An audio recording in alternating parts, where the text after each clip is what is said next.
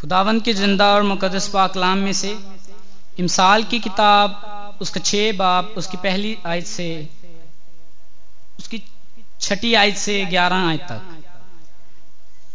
आए काहिल, चुंटी के पास जा। उसकी रविशों पर गौर कर और दानिश दानिशमंद बन, जो के बावजूद उसका ना कोई सरदार ना नाजिर ना हाकिम है।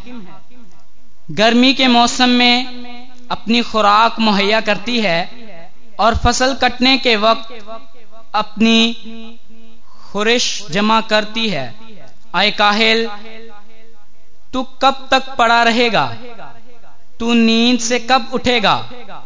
थोड़ी सी नींद एक और झपकी जरा पड़े रहने को हाथ पर हाथ इसी तरह तेरी मुफलसी, राहजन की तरह और तेरी तंग दस्ती मसला आदमी की तरह पड़ेगी।